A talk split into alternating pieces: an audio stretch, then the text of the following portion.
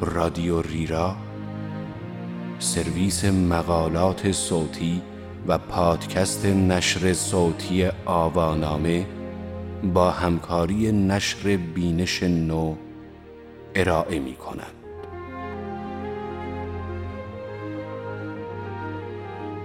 خور و خواب و خشم و شهوت، این عنوان یادداشتی است به قلم حمیدرضا غریبی که در شماره هفت و هشت مجله جان و تن در بهمن هزار و سیصد و نود و چهار منتشر شده است. من مهدی صفری هستم.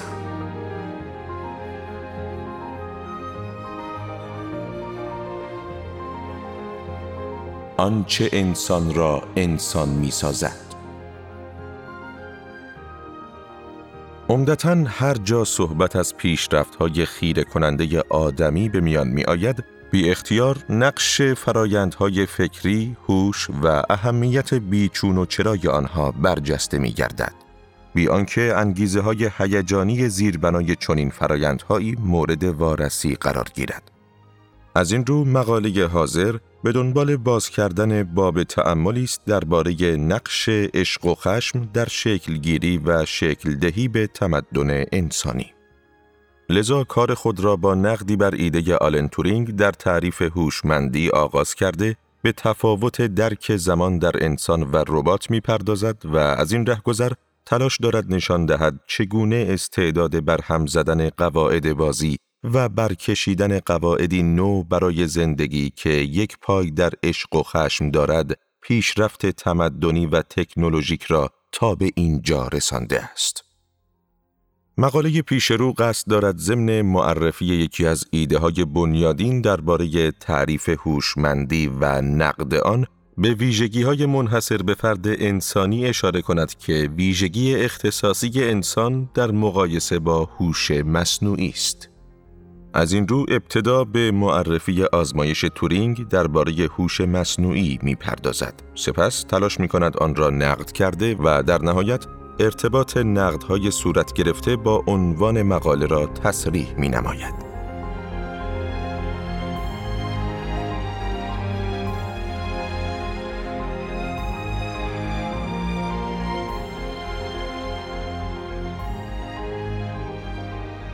آلن تورینگ یکی از ریاضیدانان قرن بیستم و یکی از پیشگامان هوش مصنوعی است.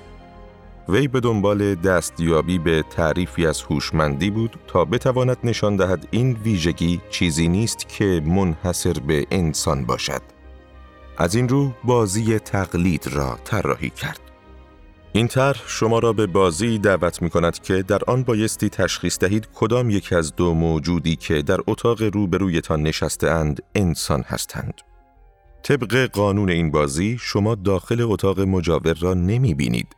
تنها وظیفه دارید سوالاتی را از این دو موجود که یکی انسان و دیگری رایانه است بپرسید. هم انسان واقعی و هم رایانه تلاش می‌کنند شما را متقاعد سازند که انسانند.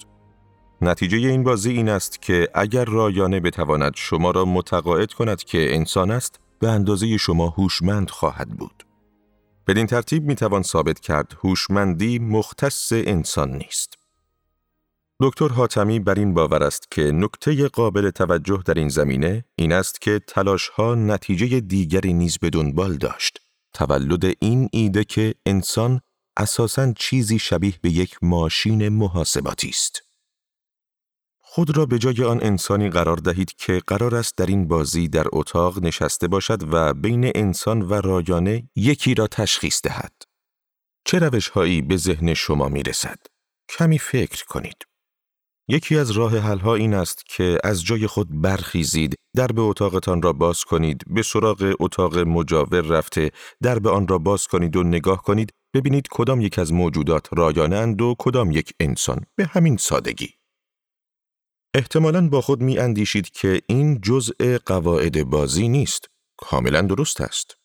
واقعیت این است که ذهن انسان امکان و استعداد برهم زدن قواعد بازی را در خود دارد. استعدادی که اگر در یک رایانه ظهور کند باید ویروسیابی شود. نکته بسیار مهم این که انسان در یک لحظه قاعده بازی را به هم میزند و درست از همان لحظه تلاش برای ایجاد نوعی نظم جدید آغاز می گردد. یکی از قله‌های افتخار متخصصان هوش مصنوعی شکست خوردن قهرمان شطرنج جهان از رایانه است. هرچند قهرمان مذکور زیر میز شطرنج نزد، اما به عنوان یک انسان این استعداد را داشت که چنین کند. در حالی که هوشمند خواندن رایانه وابسته به این است که قواعد بازی کاملاً رعایت شود. آنچه بشر را در طول تاریخ پیش برده، ریشه در این ویژگی منحصر به فرد انسانی دارد. جهان تکنولوژیک به عنوان کاردستی انسان یکی از مظاهر امروزین هوشمندی به حساب می آید. همه ما هوش انسان را بدین دلیل می ستاییم که طی سیصد سال گذشته تمدنی شگفت‌انگیز با تمامی آبادانی‌ها و خرابی‌هایش به عرصه وجود آورده. از این رو بدیهی ترین گزاره این است که این همه تمدن حاصل هوشمندی انسان می باشد ولا غیر. اما واقعیتی دیگر نیز وجود دارد، اینکه اگر تعریف هوشمندی را معادل با ایده تورینگ در نظر آوریم، چگونه امکان ایجاد چنین تمدنی از دل قرون پیشین وجود دارد. آنچه همه اینها را ممکن کرده، استعداد ذاتی انسان در برهم زدن قواعد گذشته و برساختن قواعدی جدید برای بازی زندگی است. برای دانستن اینکه هوشمندی انسان ریشه در این ویژگی دارد، لازم نیست به عمق تاریخ برویم. تنها کافی است به زندگی روزمره خود بنگریم. همه ما بارها در زندگی روزمره‌مان قواعد ریز و درشت را زیر پا می‌گذاریم و زندگی را چنین به پیش می‌بریم. بحث من درست یا غلط بودن زیر پا گذاشتن قواعد نیست. مسئله وجود این امکان برای انسان است. صحبت در مورد این موضوع مرا به یاد فیلم نمایش ترومن می اندازد. قهرمان فیلم که هر روز کارهای کاملا تکراری انجام می دهد، یک بار تصمیم می گیرد تغییراتی جزئی ایجاد کند. تازه اینجاست که ما باور می کنیم او واقعا یک انسان است. در زندگی روزمره ما آدمهایی را می بینیم که بسیار چارچوبمند زندگی می کنند. واقعاً تا چه حد با آنها احساس راحتی می کنیم. در برخی موارد برچسب‌هایی نیز به آنها می زنیم. فقط به یک دلیل، آنها تلاش می کنند هرگز قواعد را زیر پا نگذارند. جهان انسانی تغییر مداومش را مدیون این استعداد درونی انسان است. استعدادی که یکی از مؤلفه‌های هوشمندی است و یک رایانه نمی تواند آن را داشته باشد. شاید روزی بتوانیم ربات‌هایی بسازیم که این قدرت را داشته باشند. هرچند آن روز باید نگران این باشیم که مبادا بر علیه ما بشورند. نکته دیگر آن که آیا ربات‌ها زمان را همان گونه درک می‌کنند که انسان‌ها؟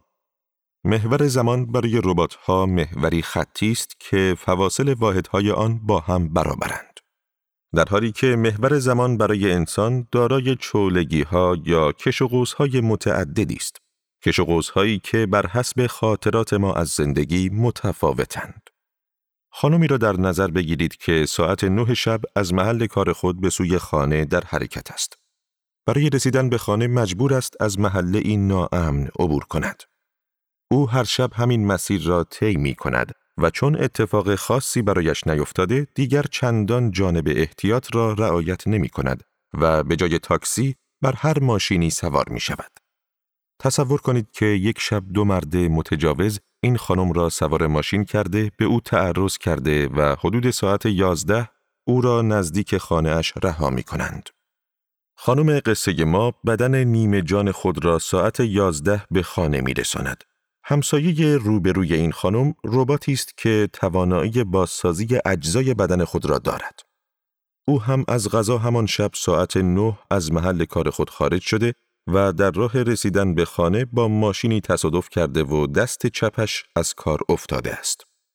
در حالتی نیمه روشن خود را به مغازه‌ای یدکی رسانده و دستی جدید خریده است. ساعت یازده شب این دو نفر همزمان درب آپارتمان‌هایشان را باز می‌کنند و به خانه می‌روند. سوال این است که آیا زمان برای این دو نفر در این مدت با سرعت یکسانی گذشته است؟ آیا ربات قصه ما استعداد افسردگی و یا ابتلا به پی تی اس دی اختلال استرس پس از سانحه دارد؟ پاسخ هر دو سوال منفی است و علت آن به مفهوم زمان برمیگردد. مفهومی که سنت آگوستین، هایدگر و اخیراً ریکور به آن پرداختند تا نشان دهند که زمان در ذهن انسانها خاصیتی غیر خطی دارد و عمیقاً با معنادهی به وقایع مرتبط است.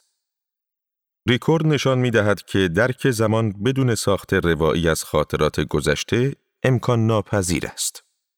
شگفت آن که روایت‌هایی که ما از زندگیمان می‌سازیم دچار تحول می‌شوند. قهرمان‌ها به ضد قهرمان بدل شده و توالی رویدادها دچار تغییر می‌شوند. شگفت انگیزتر آن که این ویژگی خاصیتی شفابخش دارد، چون می‌توان ضد قهرمان‌ها را در قصه تطهیر کرده و به سیاهی لشکرانی در روایت بدل ساخت. همه اینها ریشه در این دارد که مفهوم زمان در اندیشه انسان با مفهوم زمان آنگونه که در هوش مصنوعی به کار می‌رود کاملاً متفاوت است. شاید روزی انسان بتواند چنین فهمی از زمان را برای ربات‌ها به کار بندد. با این حال باز هم خطر ذکر شده بر جای خود باقی است. نگرانی از این که ممکن است روزی ذهن ربات‌ها قهرمان قصه ذهنشان یعنی انسان را به ضد قهرمان بدل کنند. و روز از نو روزی از نو. نتیجه طنزآمیز می تواند این باشد که به جای تشویق آدم‌ها به یادگیری و به کارگیری ربات‌ها، بهتر است آنها را به فرزندآوری و فرزندپروری ترغیب کنیم. نکته دیگر بحث تعارض و هوشمندی است. نظریه‌های اخیر درباره خود ذهن انسان را به سان جلسه‌ای می‌دانند که افرادی در آن در حال گفتگو هستند. افراد در این جلسه گاهی به آرامی با همدیگر صحبت می کنند، گاهی با صدای بلند حرف می زنند، گاهی به جان هم می افتند. یکی از در بیرون می رود، کسانی نیز به این جلسات وارد می شوند. خلاصه بلبشویی است. بر اساس فضایی از امکانات که در این جلسه وجود دارد و نیز فضایی از امکانات که در عالم خارج وجود دارد، این هیئت امنا تصمیماتی اخذ می کند و رفتار آدمی شکل می گیرد. در واقع رفتاری انسانی از دل نوعی تعارض بین آدم‌های بیشماری که در ذهن ما حضور دارند برکشیده می شود. از این رو هوشمندی ما نیز حاصل چنین وضعیتی است. از قدیم الایام نیز انسان را جمع اضداد دانستند. تعارض‌های بسیاری درون ماست که تنها در صورت شدید شدن ما را راهی مراکز مشاوره، رواندرمانی، بیمارستان یا حتی زندان می‌کنند. در حالی که کوچکترین تعارضی بین ساخت‌های مختلف پردازشگر یک رایانه می‌تواند به مختل شدن عملکرد آن بیانجامد. البته احتمالاً شما خواهید گفت حتی این تعارض‌های درونی در راستای نوعی رفتار هدفمند هستند و ربات‌ها نیز رفتاری هدفمند را به نمایش می‌گذارند، اما این کجا و آن کجا؟ میان ماه من تا ماه گردون تفاوت از زمین تا آسمان است. حتی اگر این هدفمند بودن رفتار انسانی را بپذیریم که این موضوع جای بحث دارد، بحث بر سر این است که این تنها یکی از ویژگی‌های رفتار هوشمندانه انسان است. در حالی که متخصصان هوش مصنوعی کل مفهوم هوشمندی را به هدفمندی تقلیل داده‌اند. علاوه بر این، فرایندهای این دو کاملاً با هم متفاوتند، یعنی ما با دو موجود روبرو هستیم که ظاهراً رفتاری انجام می‌دهند برای رسیدن به هدفی، اما هر یک از فرایندی کاملاً متفاوت به سوی این هدف حرکت می‌کنند. به طور کلی می‌توان چنین گفت که هوشمندی انسان رابطه بلاواسطه ای با به هم زدن قواعد بازی و نیز تعارض‌های درونی او دارد. همچنین فهم زمان در هوشمندی انسان و ماشین با همدیگر کاملاً متفاوت است. از این رو به باور من نمیتوان تعریفی این چنین تقلیل گرایانه از هوشمندی ارائه کرد. اما اینها چه ربطی به عنوان مقاله حاضر دارد؟ خشم و شهوت که در ادبیات عرفی و عرفانی ما بسیار مورد استفاده قرار گرفته، بیش از همه به پرخاشگری و رفتارهای افراطی جنسی اشاره دارد. اما به خوبی می‌دانیم که این رفتارهای ناسالم ریشه در دو هیجان بسیار ارزشمند انسانی دارند که از قضا موضوع ویژه این شماره مجله قرار گرفته است. هیجان‌های اصیل عشق و خشم که اگر به صورتی نامناسب تجربه شوند، می‌توانند به خشونت و شهوتی خانمانسوز منجر شوند و در عین حال انسان بودن و از این رو هوشمند بودن ما را تعیین می‌کنند. استعداد ذاتی انسان برای برهم زدن قواعد بازی ریشه در وجود چنین هیجاناتی دارد. انسان نیک می‌داند که زندگی اصل است و قواعد زندگی فرع آن. از این رو هر زمان که فروع زندگی به لحاظ هیجانی کامیابش نسازد، خشمگینانه بر علیه آن می‌شورد. این شورش خشمگینانه می‌تواند شکلی مخرب مانند جنگ داشته باشد و در عین حال می‌تواند فرمی سازنده مثل تلاش‌های اندیشمندان عصر روشنگری به خود بگیرد. پافشاری گالیله مبنی بر چرخش زمین به دور خورشید که یکی از سرآغازهای تمدن هوشمندانه امروزین نامیده می‌شود، نمونه‌ای از ابراز قاطعانه و سازنده خشم است. حافظه آدمی می‌تواند هر بخشی را که عشقش بکشد تحریف کند و روایتی متفاوت از زندگی برای فرد بسازد که یا زندگی را برای صاحبش زندگی تر کند یا او را به تباهی بکشاند. خود آدمی هم به درستی نمی‌داند قصه ای که امروز از زندگیش سرهم می‌کند با او چه خواهد کرد. این موضوع دست کم در لحظه ای که قهرمان قصه قبلی را به سیاهی لشکری در روایت بدل می‌سازد، چندان روشن نیست. گویی نوع بشر در فضایی از امکانات و ایجابها زیست می‌کند، امکاناتی که اکنون در اختیار است و آنها را بنابر عشق و خشمی که نسبت به اهداف متعدد دارد کنار هم می‌چیند. اما وقتی آنها را کنار هم چید و زندگی را با آن امکانات ادامه داد، دیگر تجربه چیدمان دیگری از امکانات را ناممکن می کند. در لحظه لحظه این تصمیم‌های خلق و سائه نه تنها عشق و خشمی در کار است که موتور محرک اصلی به حساب می آیند. عشق و خشم است که آدمی را موجودی دارای استعداد پی تی اس دی شدن می سازد. وقتی شدت تروما یا آسیب از حد تحمل فرد خارج باشد، برای اینکه بتواند آن را از روایت زندگیش حذف کند و احساس کند که همچنان دارد نیکبختانه به زندگی ادامه می‌دهد، آن بخش از خاطره را تحریف می‌کند. البته لزومی ندارد که به تروماهای خیلی شدید نظر افکند. هر یک از ما هزاران هزار دقیقه تا پایان عمر زندگی می‌کنیم، اما تنها آن بخش‌هایی به عنوان خاطره برای ما باقی می‌ماند که با هیجان‌هایی مانند عشق و خشم بارگذاری شده باشد. وقتی از کسی می‌خواهیم برای ما خاطره‌ای تعریف کند، او آن چیزهایی را می‌گوید که دارای بار هیجانی هستند.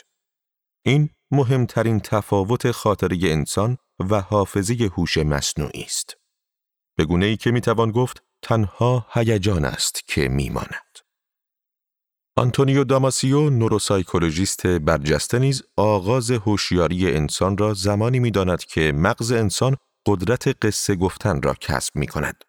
طرف آنکه فیلسوفان زمان نیز نشان دادند که انسان زمان را جز در ساختار روایی از زندگی روزمره درک نمی‌کند. نتیجه اینکه حتی در فهم زمانی که در آن زیست می‌کنیم، عشق و خشم نقشی بنیادین دارند. در نظر گرفتن انسان به عنوان موجودی چند ساحتی سنتی دیرینه دارد و روانکاوان و روانشناسان نیز تلاش کرده اند در قالب علمی تجربه گرا بر این نکته انگشت گذارند.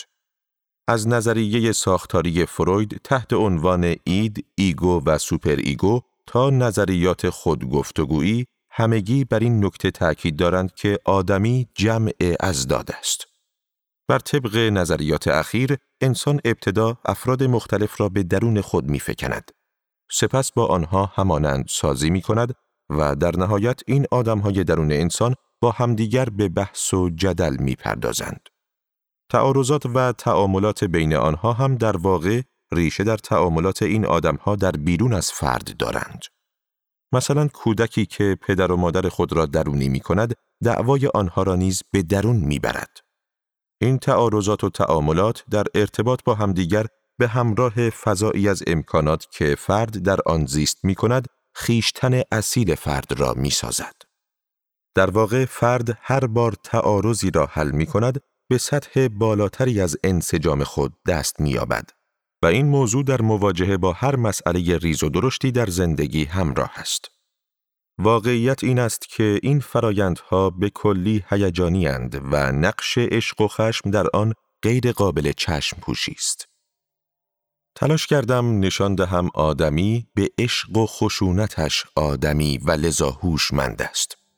نگرش تقلیلگرایانه به هوشمندی آنچنان که آلن تورینگ به تصویر می‌کشد، ریشه در اندیشه‌های دوگانه انگارانه دکارت دارد که فقط بخش عقلانی وجود آدمی را برجسته می‌کند و تلاش دارد بخش‌های تجربه‌ای و هیجانی وجود آدمی را نادیده بگیرد.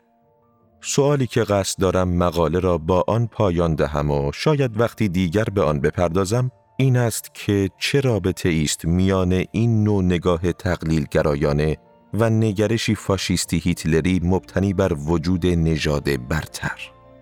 آیا می توان چنین گفت که تأکید بر این چنین هوشمندی تقلیلگرایانه ای در واقع تلاش جهت ایجاد نوعی هوشمندی برتر است که افرادی همچون هیتلر سودایش را داشتند و نتوانستند آن را محقق کنند؟ این سخن بگذار تا وقت دیگر.